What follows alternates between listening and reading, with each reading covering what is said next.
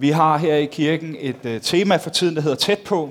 Og i dag øh, vil jeg gerne prøve at tale om, hvordan vi kommer tæt på dels velsignelser, men også kampe i vores liv. Og det skisme, som øh, det uundværligt medfører for mange af os, at vi oplever begge dele. At vi oplever både velsignelser og glæder, og vi også oplever kampe. Og jeg kunne selvfølgelig prøve at spørge dig til at starte med et retorisk spørgsmål, du behøver ikke svare. Føler du dig velsignet i dag? Eller føler du dig udfordret? Oplever du, du har kampe i livet? Og hvad betyder det at være velsignet? At det når alting bare fungerer, og øh, kampen er fuldstændig fraværende? Eller kan vi måske være velsignet samtidig med, at vi oplever vanskeligheder og udfordringer i vores liv?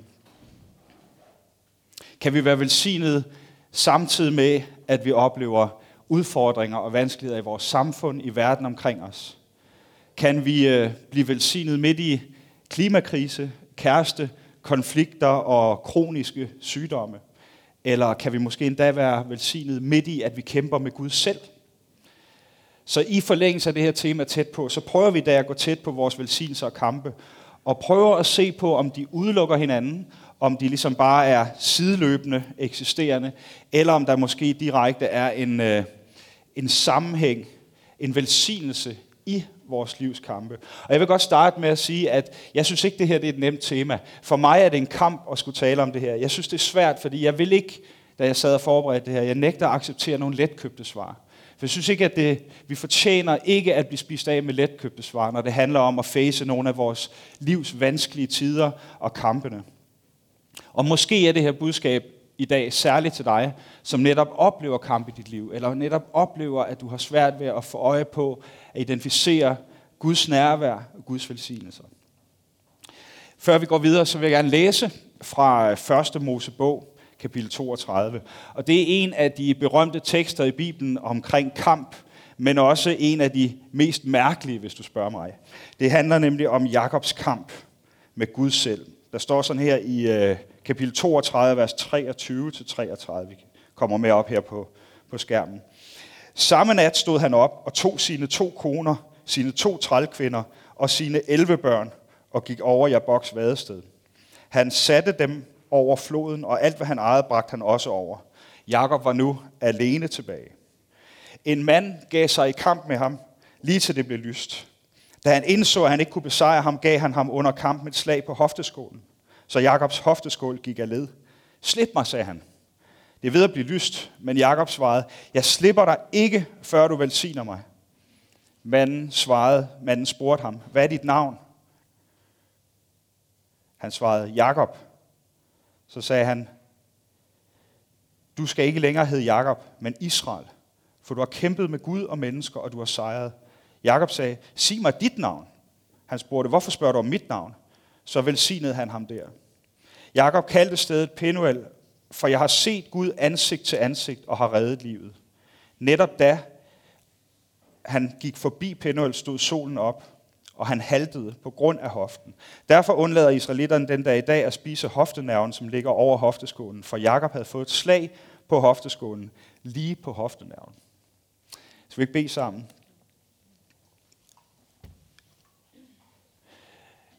Gud, jeg takker dig, fordi vi kan i dag igen få lov til at komme tæt på dig. Og jeg beder om, at du vil tale til os. Vil du møde os lige der, hvor vi står i den situation, vi står i. Og vil du øh, tale dit ord ind i vores liv her. Det beder jeg om. Amen. Før vi går videre med teksten, så tror jeg, at det er relevant, at vi bruger nogle minutter på at reflektere over, hvad det vil sige at leve et velsignet liv ifølge Bibelen. Fordi jeg tror, at uden den forståelse, så er det svært for os at forholde os til kampene og til helheden. Øh, jeg tror, at øh, de fleste af os, hvis vi bliver stillet netop det spørgsmål, hvad vil det sige at leve velsignet, så vil vi nok være tilbøjelige til at se på vores eget liv for at finde markører, identifikationer af at være velsignet. Vi vil se på de ting, vi selv oplever, øh, for at se, er jeg velsignet? Er jeg øh, under Guds velsignelse? Øhm. For det at være velsignet må vel handle om, hvordan jeg har det som individ. Om jeg oplever maksimal lykke og maksimal glæde og trivsel i mit liv. Om jeg ligesom oplever det gode, det, det uproblematiske, det succesfulde liv, kunne man måske sige. Jeg tror i hvert fald, det er sådan, vi naturligt vil tænke og det er også den måde, som samfundet i store træk definerer lykke og succes og fremgang og glæde og velsignelse. Det er, hvad er godt for mig? Hvad er det, der gør, at jeg lykkes? Der er en af de mest øh, berømte amerikanske selvhjælpsguruer, som hedder Anthony Robbins. Han definerer begrebet succes sådan her. Succes er at gøre, hvad, hvad man vil, når man vil det, hvor man vil det, med hvem man vil det, lige så meget, som man vil det. Og jeg, vil, altså jeg må sige, jeg vil gerne udfordre den her definition faktisk. Øh, det ved jeg ikke, om det kommer bag på nogen af jer. Men selvom det måske på mange måder er den måde, vi definerer i vores moderne kultur, så øh, mener jeg faktisk, at det står ret meget i opposition både til Bibelens definition af velsignelse, men også øh, andre mennesker, historiske og nulevende tænkere og filosofer. For at tage en af de øh, nulevende, øh, Svend Brinkmann, som jeg er sådan lidt stor fan af, så siger han sådan her i hans bog Ståsteder. Det, jeg gerne vil have fokus på, i stedet for selvudvikling og selvrealisering, hvor det hele handler om at kigge indad, det er at få os til at kigge ud af på hinanden, på fællesskabet, på det, der er større end den enkelte. For det er netop ved at opdage alt det, der omgiver os, og det, der overskrider en selv, at livet giver mening. Aristoteles, han siger sådan her, gør du noget, der er godt for andre, har det en mening og værdighed i sig selv, uanset konsekvenserne for din egen lykke, helbred eller velvære. Hvis vi ser på, hvad velsignelse er i en bibelsk kontekst, så stammer ordet velsignelse fra Gamle Testamentets ord hebraisk, som faktisk også er et arabisk ord, nemlig baraka. Baraka, siger man sikkert. Og på hebraisk, der betyder barak som handling at udtale Guds intentioner over et menneske, og at være glad for din situation. Altså at velsignelse i en bibelsk forståelse er at udtale Guds intention over et andet menneske, og at være glad for din situation. På en eller anden måde genkende glæde i den situation, du står i. Det er altså både en tilstand, men det er også en handling. Du kan velsigne, og du kan blive velsignet. Når vi velsigner nogen, så formidler vi et ønske om Guds fulde plan for deres liv må gå i opfyldelse. Øh, fordi at vi grundlæggende ved, at Guds intentioner er gode. Og derfor så vil vi med vores ord, med vores ønsker, kunne være med til at velsigne mennesker omkring os. Øh, det som Brinkmann og Aristoteles her også hævder, det er jo, at ens egen velsignelse aldrig rigtig kan blive et mål i sig selv. Det kan aldrig rigtig blive det primære mål selv på en eller anden måde at få velsignelse, men perspektivet er nødt til at være større. Perspektivet er nødt til at være på fællesskabet, eller med Aristoteles' ord, på det overordnede gode. En amerikansk øh, filosof og teolog, nyligt afdød, øh, ved navn Dallas Willard, han siger sådan her, velsignelse er projektionen af noget godt ind i et andet menneskes liv. Altså et ønske, at ønske noget godt, eller at gøre noget godt for andre. Og hvis vi ser på Bibelen og på bibelske eksempler på velsignelser og kampe, så er der faktisk mange eksempler i Bibelen på, at Gud han velsigner folk. Og den, øh, jeg nævner bare nogle få. Først Mosebog 12, øh, der bliver Abraham velsignet. Velsignelsen går ud på, at Gud udtaler, at du, skal, øh, din, du og din slægt skal være velsignet til alle tider, og der skal være et messiansk gen, altså med andre ord, på et tidspunkt så skal Messias fødes ud fra din slægt. Den skal blive talrig som stjernerne på, på himlen, og velsignelsen, den, den ligesom udtalt ikke bare over Abrahams liv, men over hans fremtid.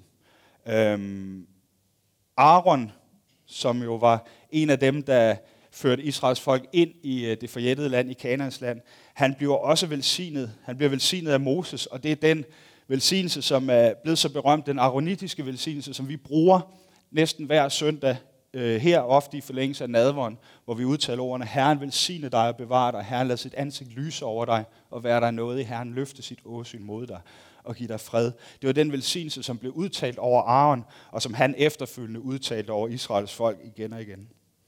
Maria siger i det, som efterfølgende er blevet kaldt Marias lovsang, jeg er velsignet. Og så kommer der en hel række øh, lovprisninger og glædes udbrud. Og det sker i forlængelse af, at hun bliver klar over, at hun bærer Messias i maven. Og endelig, det sidste Jesus gør, inden han stiger op til himlen på Kristi himmelfart, det er at række sine navlemærkede hænder ud mod, øh, ud mod disciplene og velsigne dem. Men her er måske netop pointen, fordi Abrahams velsignelse medførte jo ikke et uproblematisk liv for ham selv, snarere tværtimod. Det var ligesom om, at med velsignelsen så startede problemerne for alvor. Arons velsignelse medførte helt livs kampe i ja, rent fysiske militære kampe for at erobre det, som, øh, det land, som de havde fået i, øh, var blevet givet. Øh, og man kan vel også stille spørgsmålet helt ærligt. Øh, er det en velsignelse for en 14-årig ugift pige i Mellemøsten i år 0 at blive gravid uden for ægteskabet? Og disciplenes velsignelse, jamen hvad fører den til? Den fører du uundværligt direkte ind i forfølgelse, i lidelse og i død. Så tak for kaffe og velbekomme. På en eller anden måde ser vi her, at velsignelse, i hvert fald i de eksempler, jeg har taget frem her, mere er noget, der sker igennem de her mennesker, end at de måske selv får lov til at opleve velsignelse. I hvert fald hvis vi definerer det som et uproblematisk, let liv med masser af succes og glæde og lykke og fred og tryghed, så er der noget, der tyder på, at det mere er noget, der sker igennem deres liv, end det er noget, de selv får lov til at opleve. Og på en eller anden måde må vi vel spørge os selv, jeg gør i hvert fald, hvordan kan det være, at Bibelens historie igen og igen viser os, at når Gud velsigner, så betyder det i hvert fald som minimum ikke et fravær af kampe. Måske så kommer kampene faktisk sammen med velsignelserne. Måske er der en sammenhæng i det. Og det viser os også, at velsignelse er ikke noget, man kan tage til sig, men velsignelse er på en eller anden måde indirekte. Min personlige velsignelse er på en eller anden måde et indirekte resultat af mit fokus på at velsigne andre mennesker omkring mig. Lad os gå tilbage til teksten. Hvis Jakob havde et ønske for sit liv, lige her, hvor vi møder ham i teksten, jeg læste op før, så må det vel være et desperat ønske om Guds velsignelse. Hvis vi lige kort skal opsummere forhistorien, så blev Jakob jo født som tvilling. Han var bogstaveligt talt lige i hælene på sin storebror Esau. Faktisk så betyder Jakob på arabisk hælholder. Og øh, traditionen fortæller os, at Jakob kom ud af, af moderlivet med hånden på Esaus hæl. Så tæt var de på hinanden. Øh, på en eller anden måde er det jo lidt ligesom, hvis man løber en 100 meter øh, øh, hvad hedder det, olympisk øh, finale, og man bliver nummer to, og man er adskilt fra nummer et med halvdelen af en næse. Ikke? Altså en, en hundreddelt sekund. Altså så tæt var Jakob på at blive nummer et, men han blev nummer to. Og hvorfor var det et problem? Men det er det jo fordi, at i, i den her kultur, så var etteren den, der naturligt havde krav på øh, velsignelsen, på første fødselsretten, på arven, på at føre slægten videre. Og nummer to havde sådan set ikke rigtig nogen værdi i den sammenhæng. Som om det ikke var nok, så, øh, så blev Jakob og Esau også meget forskellige. Esau han var stor, han var stærk, han var rødhåret. Jeg ved ikke, om det i sig selv er et kvalitetskriterium. Nogen vil mene det. Vores ældste rødhårede datter vil helt klart sige, at det er en, et plus. Men han var også behåret over det hele. Ikke? Det, det ved jeg godt, i, nu, i, i moderne tid er det ikke kæmpe plus. Men da jeg voksede op, der var jeg så træt af, at jeg ikke havde en ordentlig måtte på brystet. Jeg havde bare sådan lige tre små hår. Jeg, det var mere mandigt, ikke? Og så var han jæger. Han jagede, han, han slog dyr ihjel, han spiste kød. Og Jakob han var måske vegetar, og den, den går vi slet ikke ud af, den der. Men han var i hvert fald, han var i hvert fald, Esau var stærk, han var sej. Og øh, faktisk så fik Rebekka jo før fødslen, vi kan læse om det i 1. Mosebog kapitel 26, et ord fra Gud om, at den yngre skulle regere over den ældste.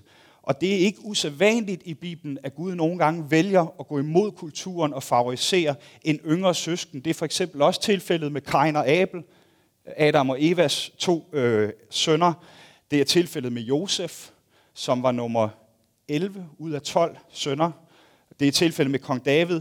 Øh, oven i købet, så lavede af, øh, hvad hedder det, Jakob faktisk en aftale med Esau på et tidspunkt. Jeg ved ikke, hvis I kan huske historien. Esau kom sulten hjem, han havde ikke fanget noget.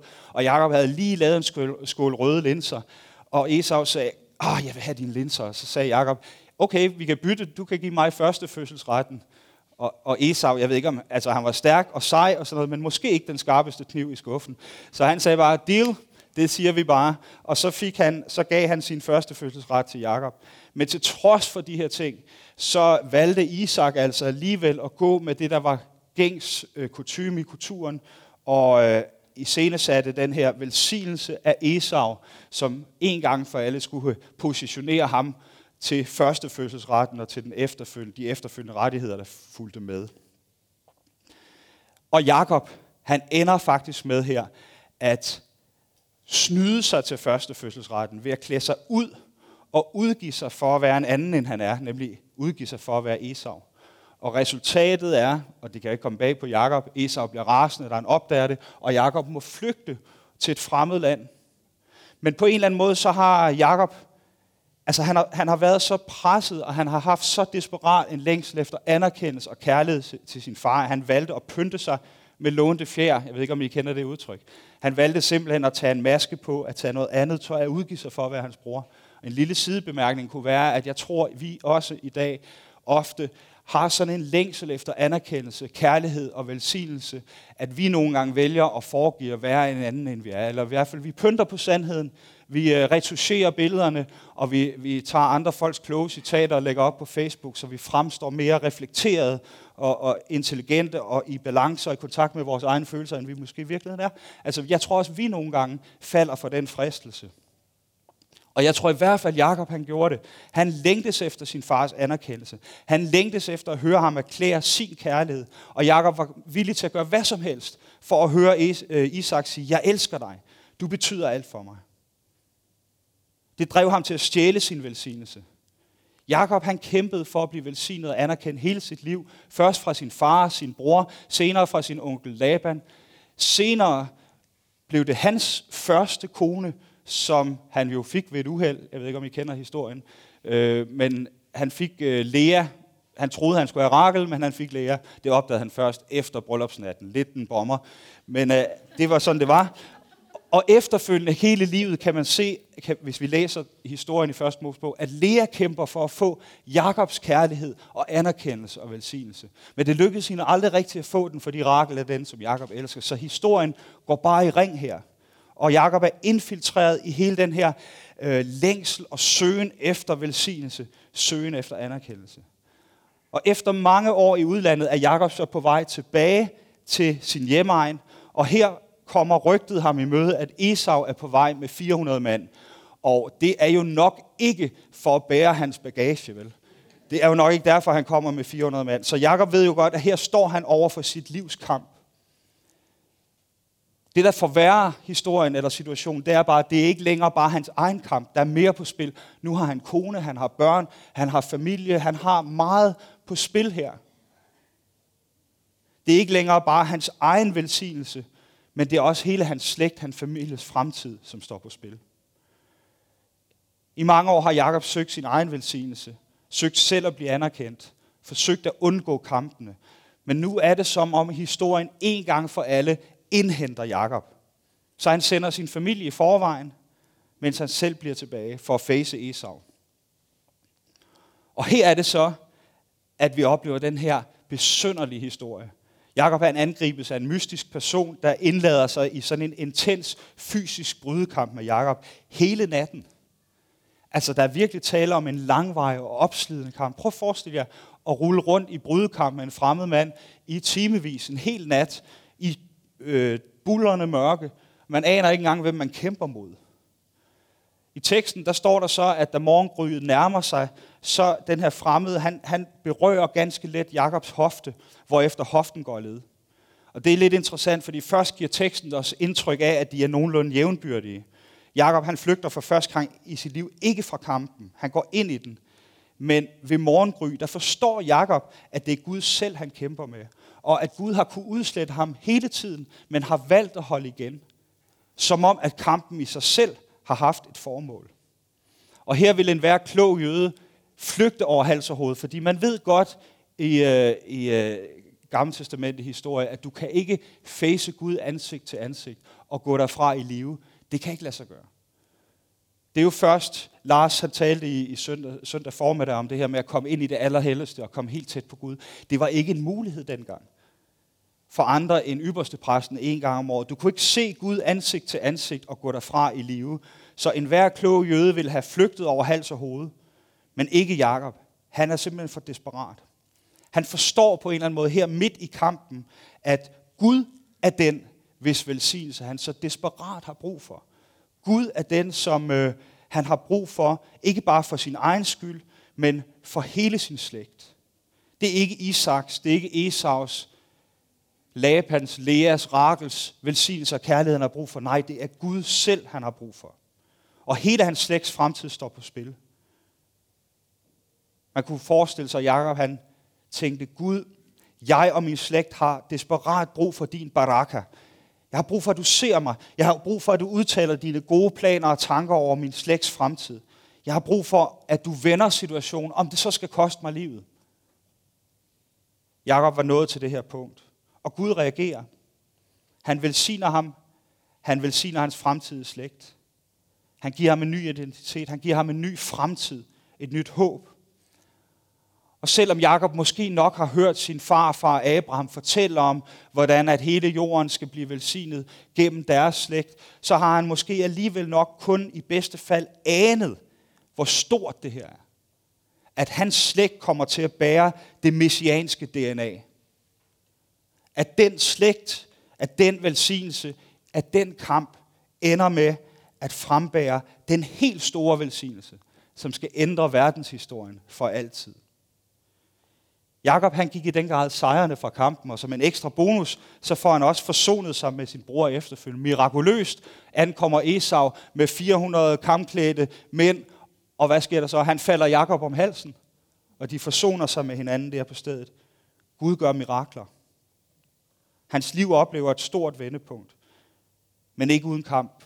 Han er for altid mærket på krop og på sjæl. Både af sit livs kampe generelt, og af den her konkrete brydekamp med Gud selv. Hvis vi på en eller anden måde skal forholde sig, prøve at forholde os til, hvad det kan betyde i vores liv, så har jeg lyst til at være ærlig og sige, at hvis du sidder med en nagende følelse af, at der er noget dybt ulogisk ved hele den her fremstilling af velsignelser og kampe, så er velkommen i klubben. Fordi det er noget dybt ulogisk ved, at vores himmelske far, som kalder os ved navn, som elsker os, som fortæller, at han har gode tanker og planer med os, samtidig på en eller anden måde accepterer, ja, måske endda nogle gange medvirker til, at vores liv igen og igen rammes af kampe. Og jeg ved ikke, hvad det er for kampe, du lever med i dit liv. Og jeg er klar over, at det kan være meget forskelligt. Nogle af os kan stå i, i ting, vi oplever som alvorlige kampe, og for nogle er det måske ikke så alvorligt.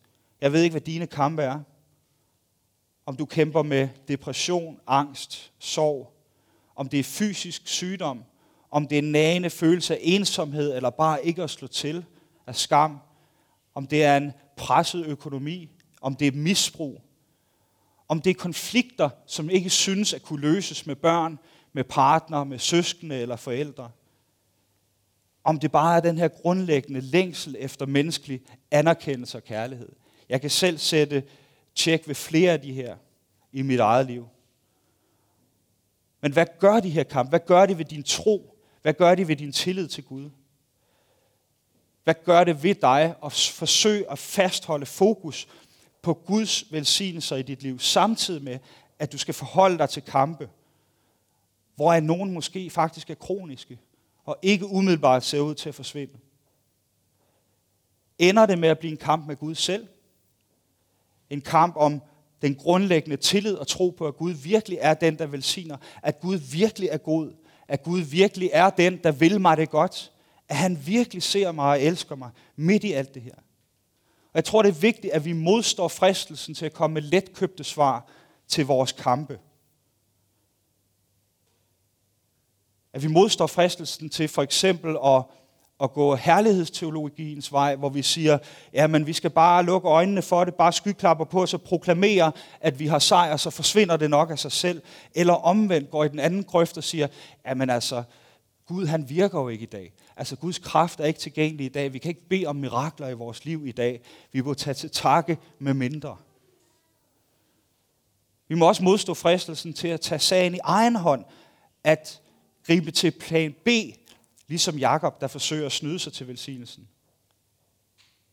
Tør vi være ærlige over for Gud? Tør vi være ærlige over for os selv? Tør vi tage livtag med de kampe, som møder os? Tør vi være i det her mysterie? Det her gudsrige mysterie, kunne man sige, om det allerede og det endnu ikke. At vores liv netop leves i spændingsfeltet mellem kampenes virkelighed og velsignelsernes realitet. Vi kan jo spørge Maria, om hun oplevede sig velsignet. Vi kan spørge disciplene, om de oplevede sig velsignet. Mit bud er, at de vil sige ja, men mit bud er også, at de vil være smerteligt bevidste om, at det var på ingen måde uden kamp. Jeg tror, hvis du spørger Maria, når hun står ved korset og ser sin søn hænge der, er du velsignet? Jeg tror, hun vil sige ja. Men det vil være et andet ja, end det de fleste af os vil sige. Jeg er kommet med i en øh, netværksgruppe, hvor vi øh, er familier, og en gang om måneden mødes vi som familier, en gang om måneden mænd, en gang om måneden kvinder, og i tirsdags var vi sammen i mandegruppen. Og øh, det var første gang, jeg var med, og jeg blev så opmuntret og velsignet over den her ærlighed. Ærligheden til bare at dele hudløst ærligt. Hvor er jeg lige nu? Hvor er mine kampe? Hvor er mine udfordringer? Hvad er det, jeg har brug for, at I står sammen med mig og beder for og beder om?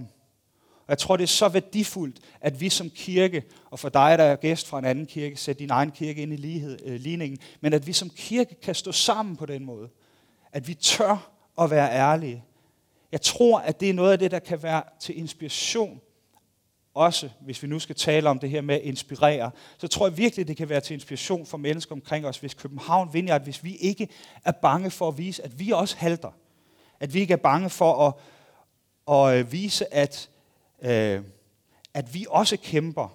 At vi tør at tale om det. At vi tør at være i det der spændingsfelt. Hver gang, at Jakobs familie så Jakob gå forbi haltende, så blev de mindet om den velsignelse, Gud havde givet til deres slægt og deres fremtid, men de blev også mindet om, hvad det havde kostet. Jakob blev sin kamp samtidig klar over, at der var mere på spil end hans egen personlige velsignelse.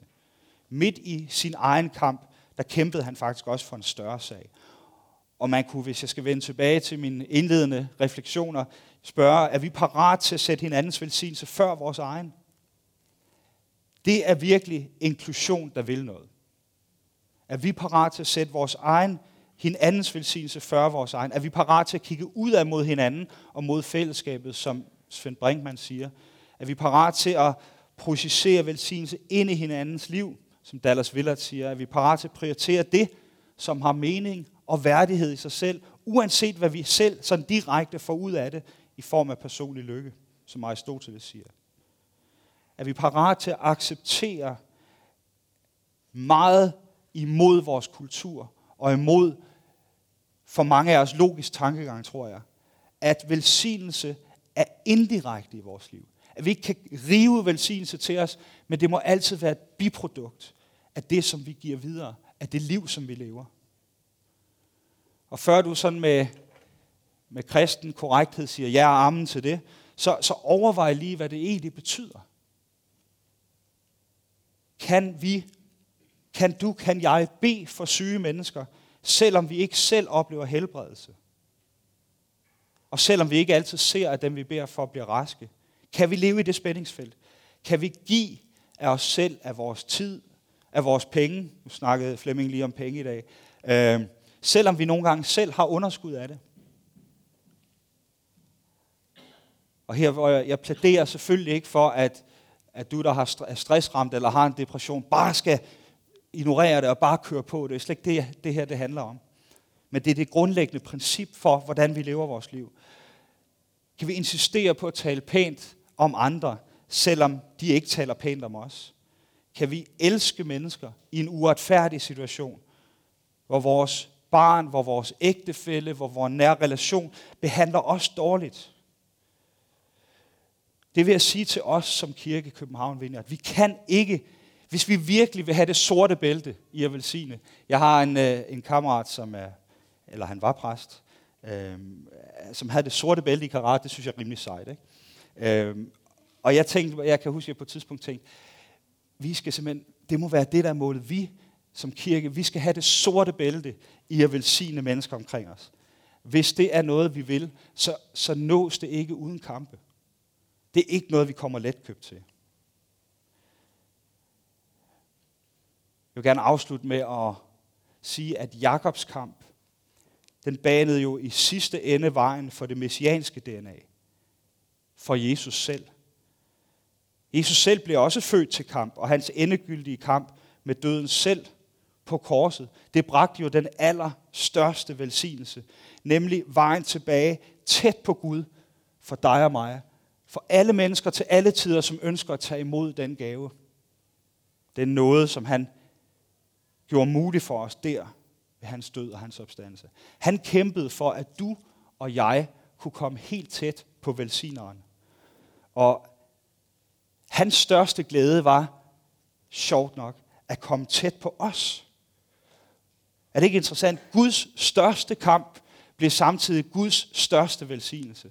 Fordi at det kan godt være, at Gud er den kostbare perle for os, men vi er den kostbare perle for Gud. Så Guds største kamp bliver Guds største velsignelse.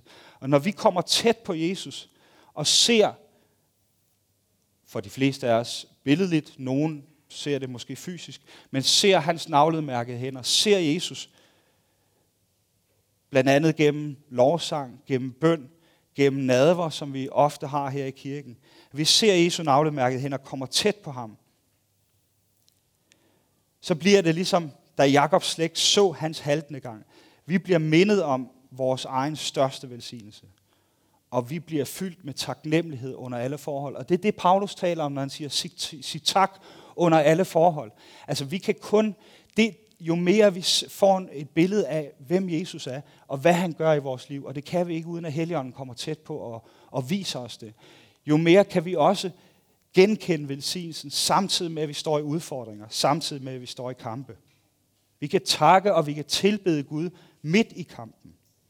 Og vi kan have tillid til, at vi behøver ikke at have en plan B, men vi kan have tillid til, at Gud har en plan igennem for os alle sammen. Amen.